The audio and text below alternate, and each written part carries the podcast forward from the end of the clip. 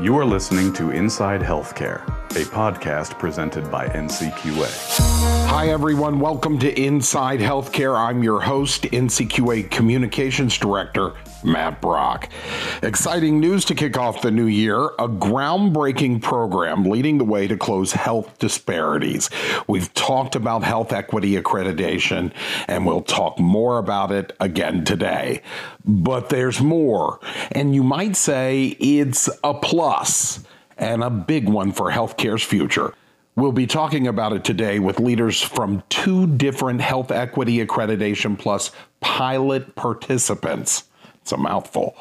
Later on, we'll catch up with NCQA's Education Director and get you up to date on a world of learning opportunities. Think CE credits, everyone. But right now, we're joined by two dynamic folks working with two dynamic teams on our new Health Equity Accreditation and Health Equity Accreditation Plus programs. As we've discussed here before, the Health Equity Accreditation and Health Equity Accreditation Plus programs work as a framework for organizations to prioritize and really attack those stubborn health equity gaps in care. The programs also set a level of accountability for the entire health organization to do better in identifying and resolving health disparities. But there's something really special about our guests today and their organizations. Both are participating in the Health Equity Accreditation Plus pilot program. But here's the really big deal. Both organizations are health systems, not the traditional NCQA customer and partner, but we do hope so for the future. Health plans are participating in the pilot as well, and we'll talk more about them in the coming months. But now there's a space for full health systems in our work for a more comprehensive plan of attack, you might say. They are Hennepin Health in the Minneapolis area and Novant Health in the Carolinas and Georgia. Both systems include numerous hospitals, practices, and other outpatient services. Joining us is Senior Vice President and Chief Health Equity Officer, Dr. Cherie Gregory with Novant Health, covering 3 states, a big system, and from Hennepin Health, Chief Health Equity Officer, Dr. Nneka Sederstrom. You may recognize Dr. Sederstrom. She has spoken at Quality Talks. Tickets are going on sale soon, qualitytalks.org. Make sure you look. So let's get started with you, Dr. Sederstrom. Right. Why did you call us? Tell me about that. So the short story is my husband is the clinical educator for Medica, which is an insurance company here in Minnesota. And he was working on with their health equity task force, looking at a new set of guidelines that were open for public comment. And they were trying to comment back on it. And he kept popping his head out of the office going, what do you think about this? What do you think about that? And that doesn't sound right. And I was like, what is this that you're working on? And he was like, NCQA's got some new guidelines that they opened up for public comment. And I was like, really? Is it everyone? I don't know. And so, of course, I do my quick Google searching and I was like, wait, this isn't accreditation and equity. This is exactly the kind of thing that I want. I want my health system to have. It sets up a standard that I think all systems should follow with making sure that equity is measured, addressed, and is an intentional process that the health systems work towards. And so then I was like, I know somebody at NCQA. I like the people at NCQA. I give them a call. Well, we appreciate that call, and we obviously appreciate your participation in Health Equity Accreditation Plus, Hennepin's participation. Dr. Gregory, what interested you in this project? So yes, Novant Health is a 3-state not-for-profit health system with 1,800 physicians, 1,200 or so advanced practice providers. We've got 800 locations and 15 hospitals. So we're pretty complex with lots of medical venues of care and community partnerships that are all aligned to try to advance health equity. And so as the Chief Health Equity Officer, I was actually looking for a way to just assess how we're doing with our strategies and where we are successful and honestly where we have opportunities to improve the work that we're doing to advance health equity. And I was in search of a way to really find a toolkit or a tool to be able to assess us internally. And a couple of years ago, I stumbled across the distinction in multicultural care, healthcare, and thought, wow, that really sounds like a great way for us to at least begin to have this conversation internally about the work that we did. And at the time, there weren't really entities like us that were being assessed with that tool. So when NCQA developed the health equity accreditation, like my colleague, I reached out to the NCQA to have a conversation about being able to leverage the expertise at NCQA and the tool to be able to assess internally entities like ours. So beyond health plans, what could we do as a health system to better understand what the things we have in place to, we call it shared drivers for quality, safety, and human experience. That's really what health equity has been for us. So how do we understand what we need to do next, where we're being successful and where our opportunities are? And this was a real, our first conversation was an amazing one about, this is a real opportunity for other entities to basically understand how health equity can be advanced. And it's been a conversation that's been ongoing since then. I'm really just glad to be a part of this process. One of the things that I'll say is that in many ways, the way the NCQA accreditation is designed, it really was aligned with our mission. And one of our core values is diversity, inclusion, and equity. And so because there was this idea of organizational readiness around diversity, inclusion, and equity first as being really foundational to the work that then requires an ability to look at data, for instance. You know, without data, there can't be data-driven solutions. So I love the design of it and wanted to use the tool as a way to assess ourselves internally. It seems to me, Dr. Gregory, in 2020, a lot of folks, and it sounds like you all started maybe before then, but in 2020, a lot of health systems, a lot of providers, plans, all found themselves quickly becoming introspective about equity and inclusion and diversity. This will help those who haven't got started, so to speak, but it'll help you if you've already gotten started, because it sounds like to me, Novant was on their way, but this perhaps added some structure. Agreed. It's taken us a long time, actually, to lay this groundwork that we have in place around having cultivated a culture of diversity, inclusion, and equity. Here we always say that this is not an initiative, that it really has been a culture change strategy. When the world was faced with COVID and many people for the first time began to see that there were healthcare disparities, people like us in the room have known for a long time that there are healthcare disparities and that there are populations of people who are marginalized away from healthcare for many reasons. And we've been actively working at making sure that we identify where there are healthcare gaps and coming up with innovative solutions to be able to close those gaps. This work, I think, will help people who are already on the journey to understand how to improve and maybe even make more efficient the way to get there. And then for those that are just starting and don't have a real understanding of where to begin, it really does help lay the framework and the foundation for how to be sure that you have what you need to even begin to assess where there are problems that you would ultimately go on to address. Dr. Sederstrom, tell us about the Hennepin journey and the issue itself, the inequity itself, and how you've been addressing it and how NCQA can help.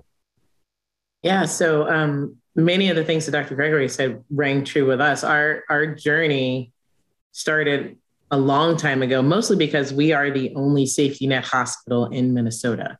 So as a result, the inequities are front and center for all of our staff all the time, because the population that we serve are the populations of people that are historically marginalized in general, but it's specifically in medicine as well. So the problems have always been there, and they've always been stuff that we wanted to work against, right? The people who come to work at Hennepin do so because they have this passion trying to work against the inequities and wanting to serve that population. What was the turning point for us, I believe, was when George Floyd was murdered and he was officially pronounced at our hospital. And that impact to our community, the subsequent protest and civil unrest and that happened as a result of that event led to more of a deliberate awakening on we have to do more. We can't just keep saying this is a problem and we know it and we see it every day, but it felt like we were more admiring than less actively engaging. And not just at a hospital system level, but also at a county level, the commitment to not doing any more data mining to just data's sake, right? But doing it deliberately to create interventions of change, that became the focus and the drive from our county board down to our hospital board. And the creation of my job as the Chief Health Equity Officer came out of that. So I'm coming up on my 1-year anniversary. On January 18th will be my 1-year anniversary. And in this year, I have to say that it has been probably the best year of a career choice that I've had, mostly because I stepped into an environment where I didn't have to convince anybody that this was the way. It did not take any convincing to say, this is the direction we need to be. We need to be at the table with NCQA to help with designing and developing. We've got 50 years of practice in addressing inequities in populations. And unfortunately, Minnesota is one of the worst in the country when it comes to inequities. So we have we don't have any other place to go but up. So in the opportunity that NCQA offers with using a tool to help organize a lot of the things that we already have been doing, we have a significant population health department that has done a lot of work already, but it's kind of fits and spurts, right? And it's a lot of silos. So this accreditation allows us to do like this global 360 look on all these various things that we've been doing or been trying to doing or have started with community advocates and, building and put it in a very strategic, organized evaluation type plan. And that is why it was a no-brainer. I brought it to our CEO, Jennifer DeCavellis, and I said, this is the work that we need to do. This is also the work we promised the community that we were going to do. And she agreed. It seems to me then that it would be very special to be a part of this dozen or so organizations that are sort of finalizing and influencing what health equity accreditation will be in the end. Tell me about that opportunity for Hennepin and how it feels personally for you and your folks having gone through what you've gone through in Minneapolis. Yes, it feels a little bit like a gift to be able to be part of the pilot and the beginning, it's the inner workings, mostly because the thing that I worried about the most when I decided to switch from being full-time clinical ethics into equity work was I was worried about it being just a rubber stamp title that didn't have any power and authority. There are a lot of places that have people with similar titles as mine that don't really have any authority. They just kind of get carted out when something bad happens to make a statement, and then they kind of shove them back in, but they don't really put any intention behind it. So my worry about doing equity work intentionally was that people weren't going to see it as the work. They were going to see it as the work that is only done when the stars and moons align well and everybody's not sick and everything is happy and there's nothing else to do. So why don't we just do this nice thing called equity instead of truly understanding that the only thing that we can do in medicine, if we are truly trying to provide the best care for everyone who comes through our doors, is equity work. Like, that is the only work that we're doing.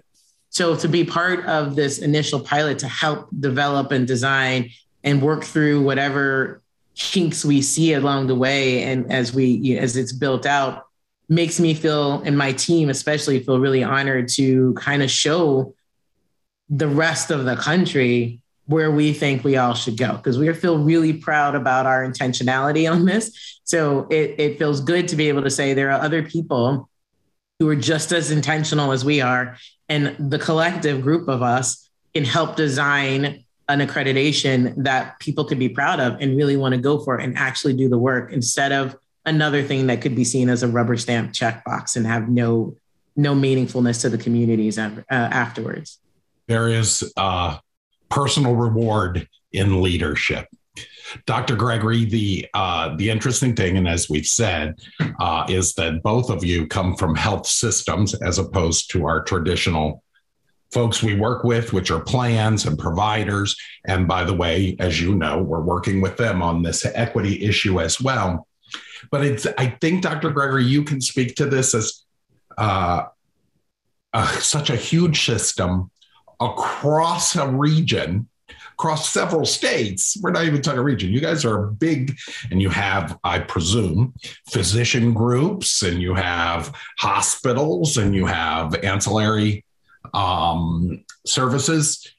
How do you get this, all of those things wrapped into this, or how do you plan to, and are we helping with that?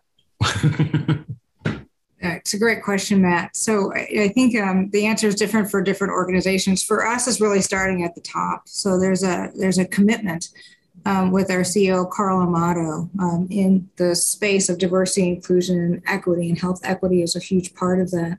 And one of the things that I'll say is, when I was first put into this position, I was invited to be a part of the Committee for Safety and Quality to the board, because we identified health equity as being a key leader to ensuring that quality and safety can happen for our patient populations.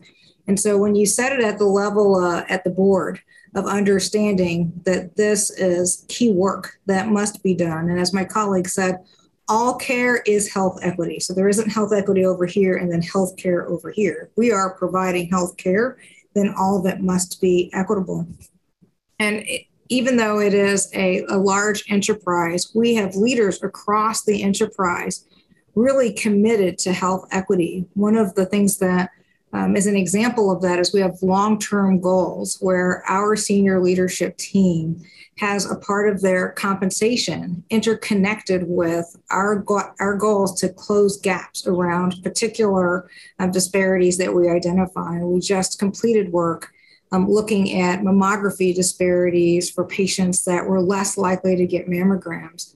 And it isn't really about the compensation. It's around the shared strategy and vision across the organization. I share that compensation is connected to it because it really does add that extra layer of commitment. We believe so strongly that this is important, and that we believe in our teams and the ability to be able to deliver on this, that we can commit at that level to being able to identify healthcare disparities and close those gaps. It occurs to me that there's literally reward in performance here in this case, right?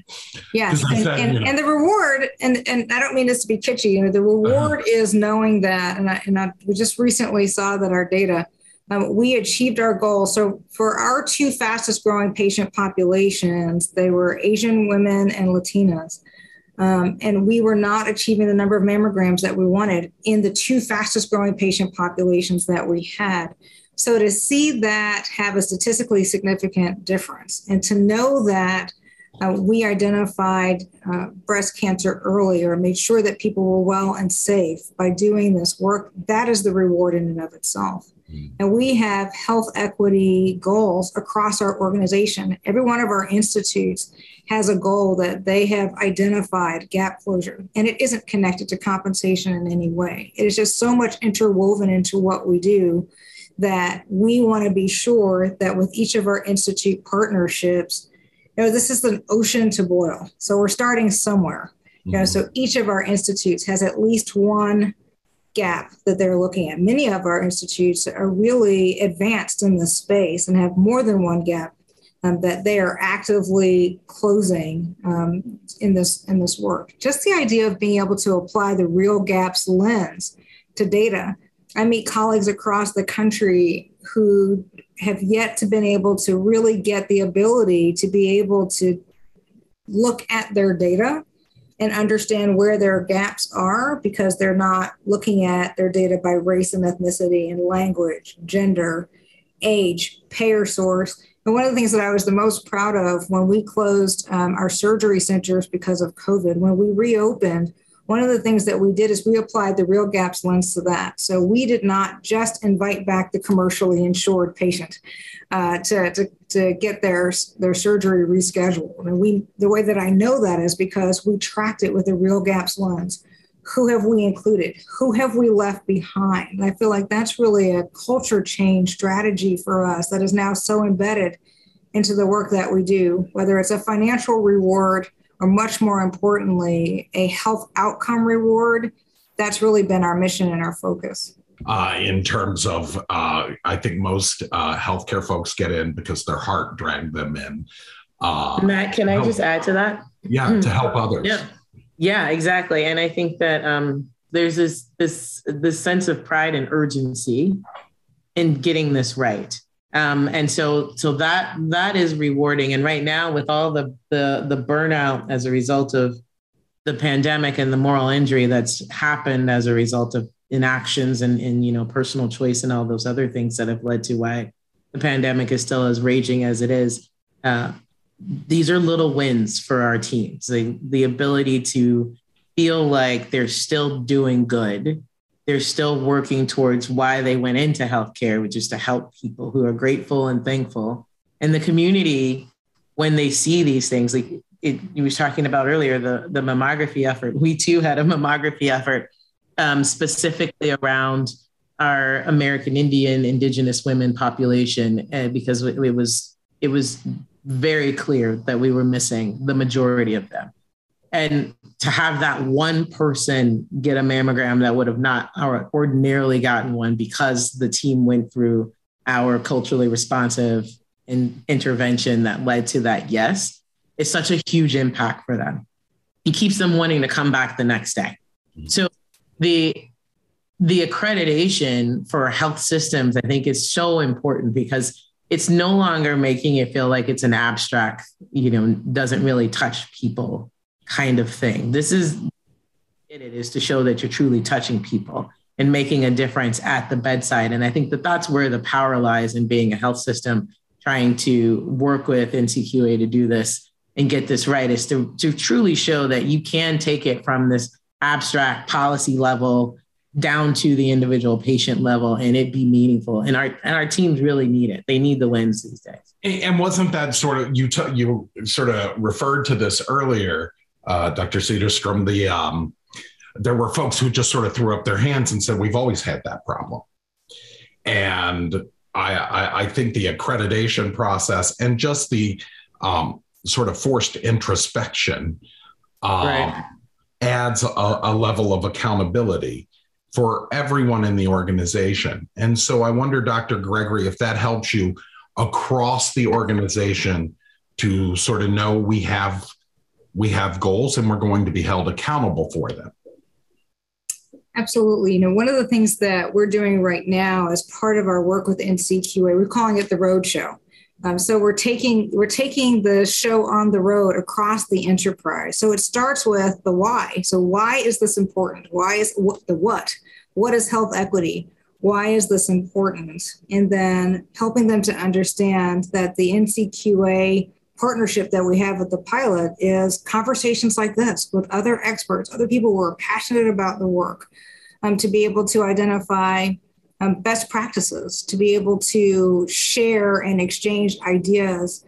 We work in very different environments, and yet there's probably some things that that we could use to inform the work that we do in completely different states. And then the work that we do at a very individual level, just being able to have those conversations with community members and partners on how to prepare people to go out to have those conversations, the education that's needed to have people be able to make their way through and navigate the challenges of trust and mistrust. in the community setting. So when we take this show on the road, internally, we share all of those things. This is why this is important. And then what I love about it is because the framework is so comprehensive, everybody gets to see themselves in the work. So whether it's the DPS team, whether it's the education team, whether, you know, there's not a single team that is a part of our enterprise that can't see themselves in the work. And they don't just see themselves, but they have an important contribution to ensuring that we can advance health equity. So being able to share this NCQA experience across the enterprise has helped people who are not even patient-facing, non-clinical team members now understand that their role is critical in helping our organization advance health equity. And that has been meaningful. And we're just at the beginning of that roadshow. So it's, you know, more to come in that space. Certainly a team of care is an NCQA hallmark. We definitely appreciate that. Dr. Sederstrom, would you like to talk about that as well, about the accountability for everyone in the organization and making sure everyone has a role or knows their role? Or knows their role, right. I think that especially in this work, it's really easy to get people to bow out really fast. They hear how grandiose the problems are, and they think that I can't do it. That's too much. It's too much. There's no way it's going to change. I have no idea how to see myself in making that change. So I'm just going to step aside and let someone who knows better or who they believe has the right degrees or whatever it is to try and do the work. And what we've pushed at Hennepin, which sounds very similar to what was just said, is that this is everyone's work. Everyone. It doesn't matter whether you're the building manager or you're the head of surgery. This is everyone's work because it takes the entire building to take care of people. It's not just one part of it. The entire building is required. And so if you don't see yourself in it, we can show you how you can see yourself in it. If you think the problem is too big to tackle, we can give you the small little changes that you can do and feel comfortable doing that lead to the big ripple effects. And it's an opportunity to help people see that it is those small baby steps forward that actually make a difference instead of wanting some massive overhauling new cultural change that, you know, somebody creates it and we implement it and voila, it's all gone. It's, that's not how this is going to work. This is over 400 years in the making. It's not going to change overnight or just because health equity now is a term that people understand. It's going to take a lot of work, a lot of effort, and a lot of small wins to start moving things forward. And the biggest of those smallest wins is just to get everybody to see that they too have a role to play and that they can affect the change that is needed and to have some pride in that. It feels good knowing that you're making a difference. And if we don't help our team members, especially those who aren't directly patient facing, see how they are important to patients and their well-being and their outcomes. If we don't help them see that, then they won't get the same wonderful high that you can get from having someone tell you, thank you at that level of like truly you saved my life kind of level. Thank you. If they don't see that and feel that, then they're not going to be on board at the same level. And so our job is to help them with that. And the toolkit makes that easy. It helps you to kind of see how to break it down into the various areas and how different departments and roles are responsible in the overarching picture of addressing health equity from a system level. And that helps to take the grandiosity out of it and make it bearable and easy to keep forward. Again, easy wins are necessary to move us forward. Matt, one of the things that I would add to that is with the Health Equity Plus accreditation, in addition to being able to help our team members see themselves in this framework, we now have the ability to help our community partners see themselves in this framework as well. So the way that accreditation is designed, it is to help us understand how we have community partnerships, how we connect with them, how that connects back and loops back to patients that have entrusted us with their care, how it reaches beyond those patients that have entrusted us with their care to communities who can't get to us, and how do we work with communities that don't have access to care. So I love this design where the NCQA has a framework of diversity, inclusion, and equity and organizational readiness. Because if you're not ready internally, you can't go out there and deliver on a promise. I'm an intensive care unit doctor by training. And when I'm in the ICU, I have all the tools. When I get out in the field or a parking lot, I mean, you have to have the skill set to work in a community, which is very different from when you're in a medical venue of care. So that connection between the foundational work of health equity accreditation, and then to add the plus where we now add the community voice and add the voice of community partners. And now everyone not only gets to see a role, but gets to see how those roles interconnect into the bigger picture of health equity. I think has been really striking as we're sharing across the enterprise and with our community partners what this NCQA endeavor has been about for us. That's exciting. Go ahead, Doctor. No, I was going to say, and I think to add on to that, what I found was also really amazing is it also made you feel like there's a level of accountability that you can now seek from those community partners, right? I feel like at some point there's this feeling that once they leave our walls of the hospital and we sort of hand them off to the community players, then we're kind of hands off until they come back. But this was an opportunity to not just say to the community players, like, hey, this is a sandbox that we all need to play in together. But also when we hand them off to you, we're not gone. Like we expect some reciprocity with helping us better understand what maybe didn't work. Why did they fail their services? Is there something we missed on our part that will help to increase success in doing whatever services that you offer? And there's this like duality of accountability that wasn't there before that I really appreciate. And I'm excited to help our community players feel a little bit more like they're part of the team instead of these separate entities that just kind of get refers and then you walk away. It's very exciting to hear you both talk about how this objective goes beyond those automatic closing doors at the lobby of the hospital. I appreciate that. Let's let all our listeners know that we're going to chronicle your all's progress as you earn accreditation. But I want to end with the issue of equity itself, because this is your everyday, for lack of a better word, bread and butter. What scares you the most? What encourages you the most? We'll start with you, Dr. Gregory.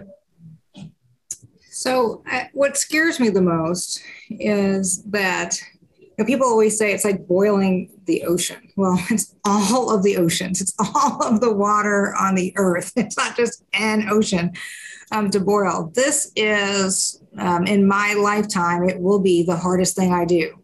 And as an intensive care unit doctor, that's a lot as a neurointensivist.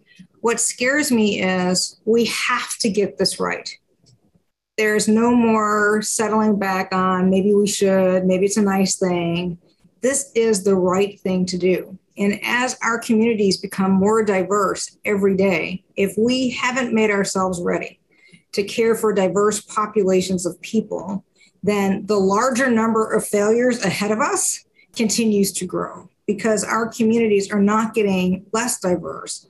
They're getting more diverse. We must be able to provide culturally and linguistically sensitive care. We must be able to understand cultural humility. We must be able to understand where there are barriers and disparities and be innovative about addressing those. And we must have partnerships to be able to do it. I don't think I'm over speaking to say that there probably is no health system anywhere that can do all of this by itself. And that's complicated by many things. And we need to get past those complexities and be able to make those partnerships deliver on a promise that I believe most of us in this work really want to see. What I'm inspired by is for the first time in my career, I have a lot more partners at the table. I think, we say around here, don't let a pandemic go to waste. There have been a lot more people that have raised their hands to say, how can we help? I didn't know, or I knew, but I didn't know the severity of the problem until we were faced with COVID. we have started, we have something called Novant Health Reads here, where we are reading as a team together. Typically, we only read one book as a team. We are reading 5 different books as a team that looks at social justice issues so that people can understand that it's not just about what happens within the medical venue of care that sets the foundation for what happens with these disparities. They are historic, they are current. And as a team, we want to be able to understand better what the history and what our current role is in continuing to advance or fail to advance health equity. I'm excited that I belong to an organization that's willing to read those 5 books and that's willing to ask really hard questions around social injustices and how that connects back to health equity so that we can move forward with being able to ensure that we deliver on our mission statement and that we deliver on our vision in our community. And that I have a long list of people who now want to partner in that place and ask how to be a stakeholder in that place gives me hope that oceans, we can start to boil it, you know, 1 ounce at a time, and we have people who are really willing to do it together. Dr. Sederstrom. I have very minimal to add to that because it's exactly the same concerns that I have. My worry and fear is that people will think that it is, quote, okay to go back to normal when all this craziness is settled down and not use the opportunity to truly make lasting difference and lasting change. I worry that it will be another buzzword that people are trying to be politically correct and causing people to feel that there's something wrong with them just because they don't get it. So my fears are mostly around our culture in the United States and our ability to embrace the reality of how we got here and what needs to happen in order to move forward. But because of all the things that have happened so far, right, this is the silver lining, and the thing that makes me the most hopeful is I have less fear that that's our tomorrow, because I know so many people and so many different players that normally would not have been in this space that are very excited to be in this space. And they're excited in a very cautious way, right? It's not like they're jumping all in, let me just get it done. It's very much a reckoning with the reality of just sheer ignorance of understanding how we got here, what the problems are. And then just sort of this settling and knowing that they've got work to do and they're willing to start the steps. That like intentional self-reflectiveness that many people have shown who otherwise had no reason to ever show an interest in this space gives me hope that that we won't fall into sort of those doldrums and we will keep moving and this wave won't fizzle out just because the pandemic gets under control or something else hits. And it seems like that other stuff is just stuff that, you know, we can get back to later. I think that we've got book clubs in the middle of white suburbia, Minnesota, around how to be an anti-racist. I think that that's in of itself a measure that the world is changing and trying to understand it a little better. And I'm excited that people are asking the right questions and trying to figure it out. The number one talk I've been given in the last year is on the history of racism in medicine, because I feel like we're starting to try and understand it better. And I think that that's the future of tomorrow. It's just knowledge and acceptance of truths, and then using that to move us into a better space. Matt, I'll add one other thing that I've loved about what has evolved over time. So we often talk about, when we think about health equity, we often talk about race and ethnicity and gender. You know, and typically when we talk about race and ethnicity, it's black and white. One of the things that I have seen evolve over time is that people are beginning to realize, I mean, COVID hit the world economically and impacted lots of people who weren't always historically marginalized. And so now suddenly they're in a position of being in a place where they don't have resources. And so people are beginning to see that health equity is around a broader definition than race and ethnicity. It's around your background, your education, your sexual orientation and gender identity. I think that's one of the things that NCQA is also highlighting, is that we want to be able to gather data about all populations of people and again, understand who we leave behind and who we move forward. That's Hennepin's Chief Health Equity Officer, Dr. Nneka Sederstrom, alongside Novant's Senior Vice President and Chief Health Equity Officer, Dr. Cherie Gregory. We really appreciate both of them appearing today. Now, our chat with Jennifer D'Alessandro, NCQA's Director of Education, catching us up on all things healthcare quality education. That includes, spoiler alert, a very big summit. First of all, some of our listeners may not be aware that NCQA offers education courses and that they can earn credit from them.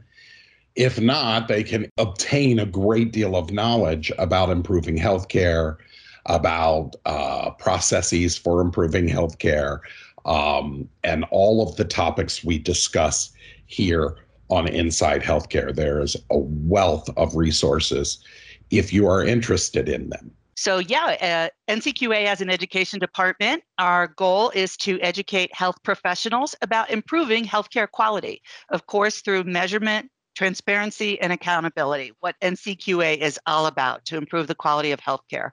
So the emphasis of our courses are placed on the value to the healthcare organization, to both the health plan level and the practice healthcare team level.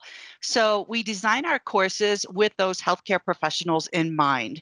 And a lot of folks don't know this, is that we offer accreditation for many of our courses. Credit is available for physicians, nurses, pharmacists, social workers, psychologists, and physician assistants. So NCQA is accredited by the Joint Accreditation.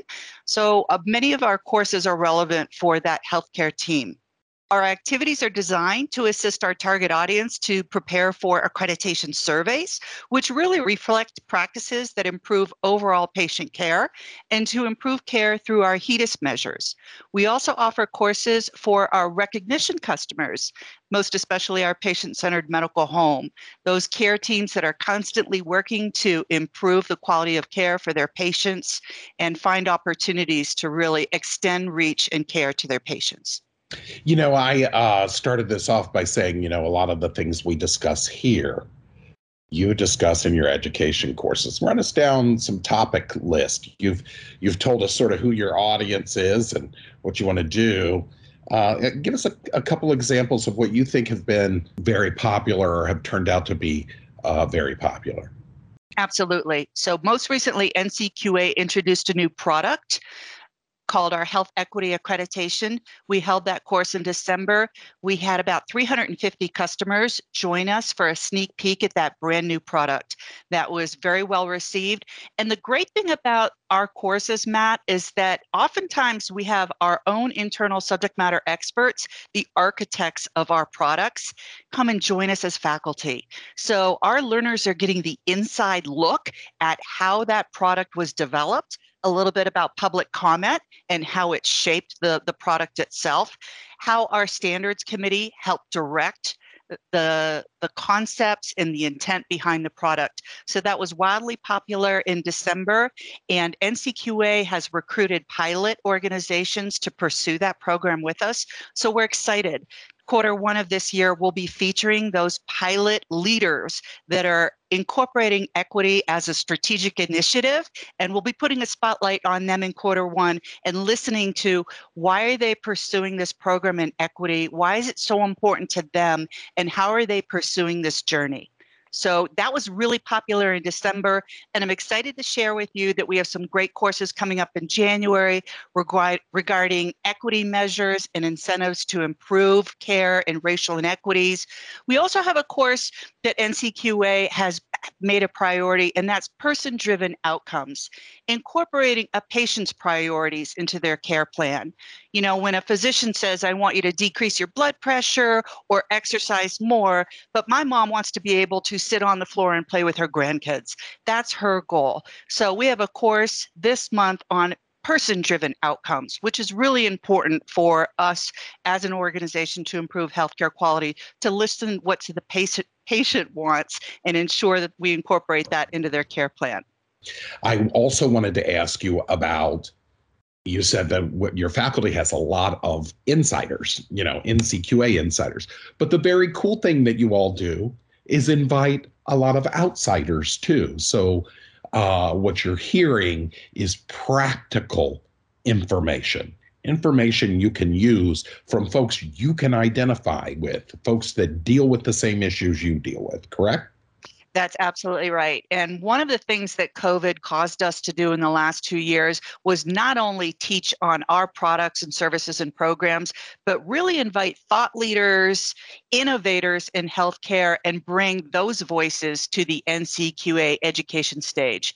So one of the series that we did in 2020 that we're continuing for a third year is our Quality Innovation Series. That was wildly popular in 2020 when we couldn't meet in person for our seminars and conferences.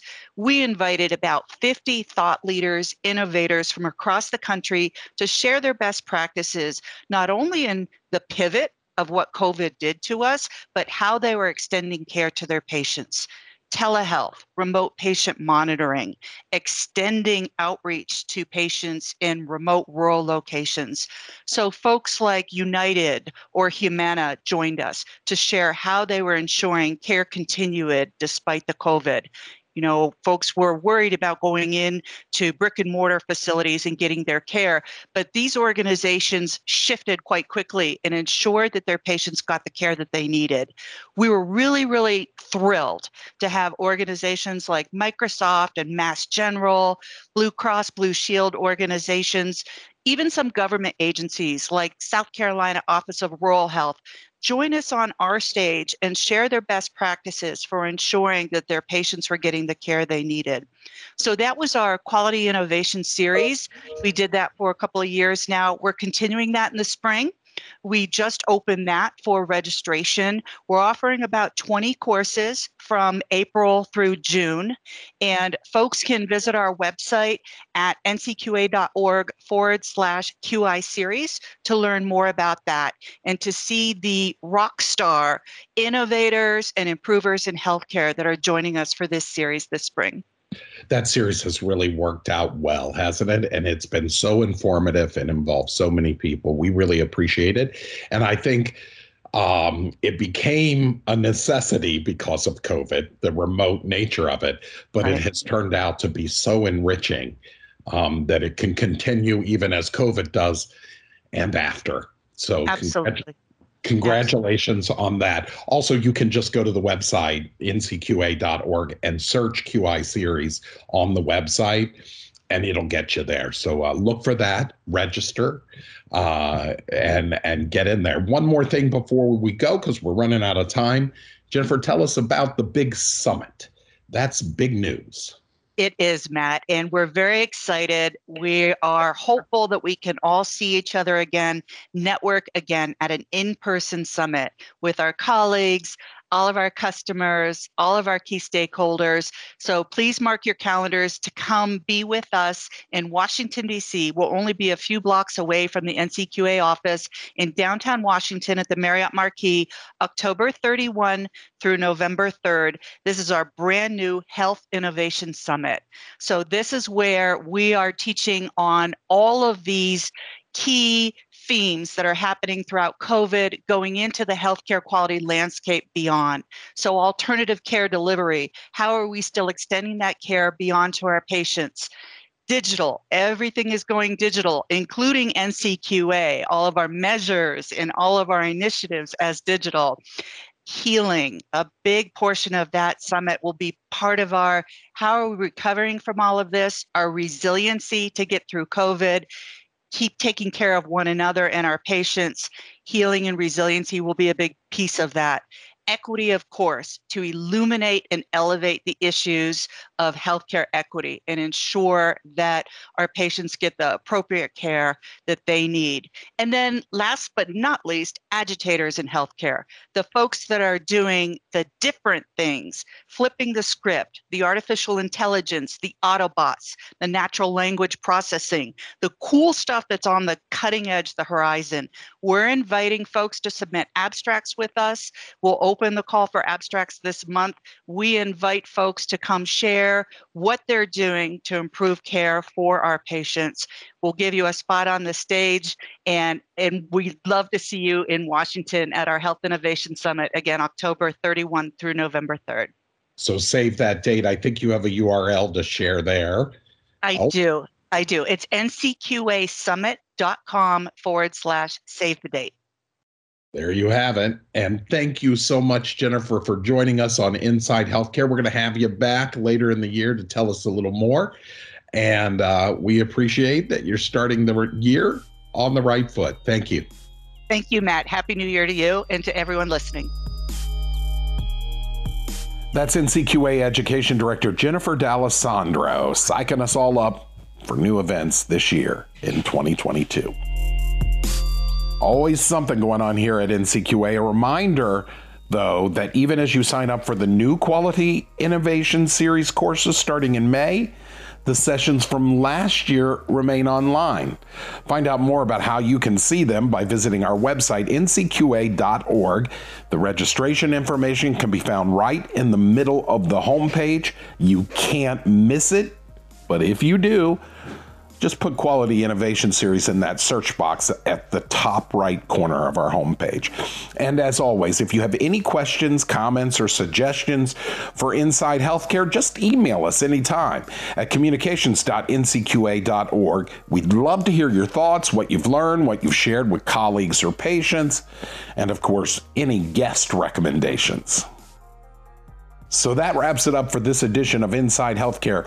On behalf of producer Dave Smolar and the entire Inside Healthcare team, we wish you good health. Thanks for listening. We'll see you again, no doubt. You've been listening to Inside Healthcare, a podcast brought to you by NCQA, the National Committee for Quality Assurance. Inside Healthcare is available on your computer or mobile device through Apple Podcasts, Stitcher, and on our blog at blog.ncqa.org/podcast.